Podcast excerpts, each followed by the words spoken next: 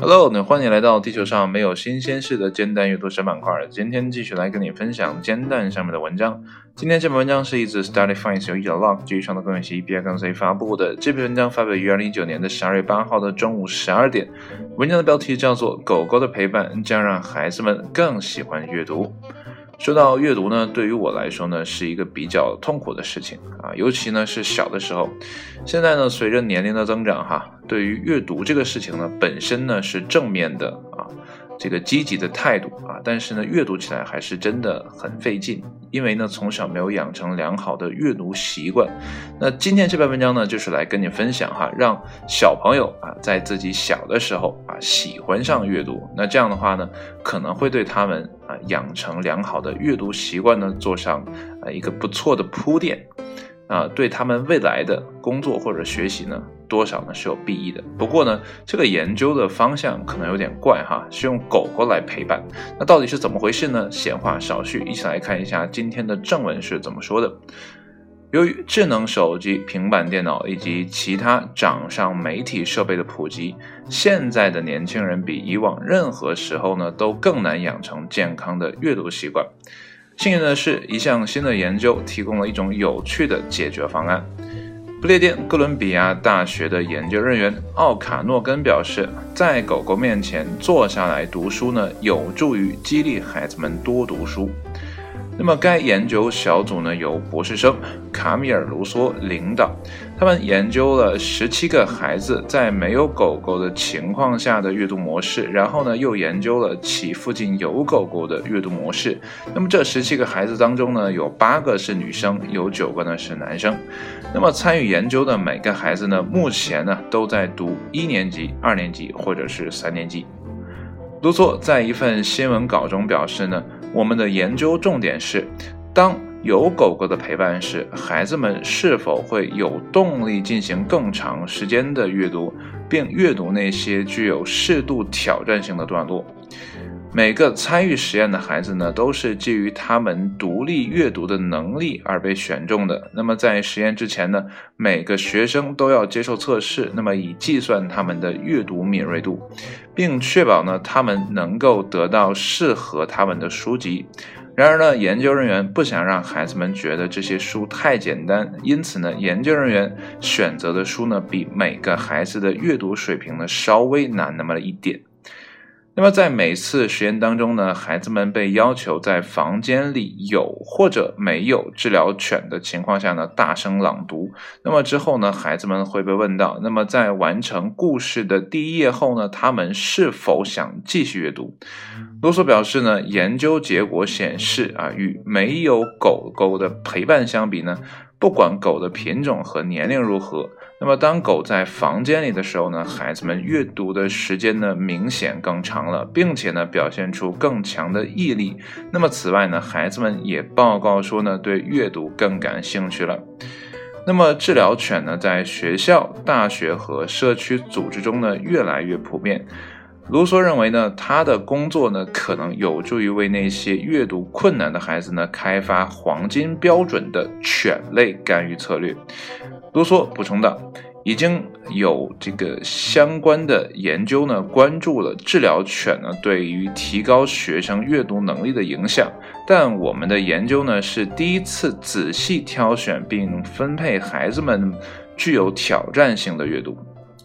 虽然呢，研究团队呢相信狗狗可能呢对孩子们的娱乐性阅读产生同样的积极影响，但他们呢坚持认为这项研究的真正价值在于啊，可能应用于孩子们在学校遇到的更具挑战性的教育性内容。好了，文章呢到这儿就结束了啊。读到最后一段呢，我突然联想到，未来呢是不是要在教室里呢给孩子们呢配上几条狗呢？这样的话呢，呃，语文课的时候啊，可能更专心的会读书了。当然，这也是我的一个呃不太靠谱的一个想法哈。不过前面有一段哈，就是说给孩子们啊分发这个阅读内容的时候呢，是要在。啊，孩子们的这个平均水平再往上那么一点啊，拔高那么一点，其实呢，这就符合呃这个喜欢的一个逻辑。喜欢呢等于啊这个熟悉加意外啊，所以呢，如果一个孩子呢，啊，读那些书呢，并没有任何难度的话呢，显然他们会失去兴趣。但如果太难呢，他们也会失去兴趣。所以呢，你要找一个比较适当的。啊，这个比例来让孩子读书，这就像产生心流的过程。你不可能呢，呃，做一个特别简单的事情啊，重复做，那肯定就会没趣的，你也不会产生心流。那怎么让自己产生心流呢？就是在自己熟悉的啊领域当中呢，不断的给自己加一些不太熟悉的内容啊，慢慢的你就会啊，这个一点点的累积出心流的这样的感受。但嗯，说到这儿呢，我又想到哈。不知道这篇文章或者说这样的一个研究到底呢靠不靠谱？因为呢，呃，这里面的孩子在被要求过来读书的时候，他们的啊被告知的目的是什么啊？就是问他有没有兴趣，那孩子可能在啊别人的监视啊或者什么样的情况下，是不是觉得读书更有趣呢？会不会有一些啊外在因素的影响呢？是不是要把这些孩子放到自己熟悉的环境当中，再给他们配上狗狗，再去阅读，看一看他们的结果是什么样子呢？我觉得这个实验呢还有助于啊不是不是还有助于啊是还需要继续的啊去深挖啊，最后呢得出一个啊比较。啊，这个全的一个结论啊，这样的话呢，呃，也许我们以后再买啊狗狗啊，或者说养狗狗，或者是领养狗狗啊等等的这样的情况下呢，呃，也许能帮到小朋友们呢，提高他们的阅读能力。好了，文章呢到这儿就啊都完事儿了啊，接下来呢跟你分享一下啊蛋友们的留言。首先呢是正在啊正是在下，他说呢为什么不放小猫咪呢？为什么呢？呃，第二个是呢，二是我二啊，关狗屁事啊，一个疑问句啊。接下来呢是啊，张之王啊，他说呢，有了狗呢，去和狗玩了，谁还会读书呢？啊，不知道孩子们到底有没有定力哈，真的在狗狗啊在身边的时候，他还能读得下去吗？啊，呃，最后一个是安，他说呢，啊，毕竟可以对狗显摆知识。这点倒是，毕竟呢，狗狗不会读书啊，它也不会说话，所以呢，如果呢你想啊，对一个没什么知识涵养的啊狗狗啊来跟它分享知识的话呢，那你肯定是正面输出了，它不会反驳你任何的啊内容啊，所以呢，这是向狗狗显摆知识。好了，今天的文章呢就跟你分享到这里了哈，我就不跟你分享啊这个。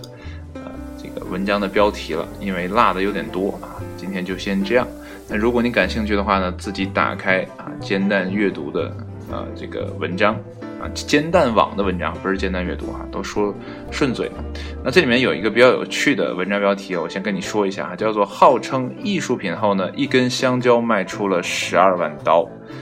啊，看看搞艺术的真的让人搞不太懂哈。这篇文章倒是比较吸引我，那其他还有很多的文章，如果你感兴趣的话呢，就自己的啊点开来看一下吧。好了，今天呢就到这里，谢谢你的收听，我们下一期煎蛋阅读再见，拜拜。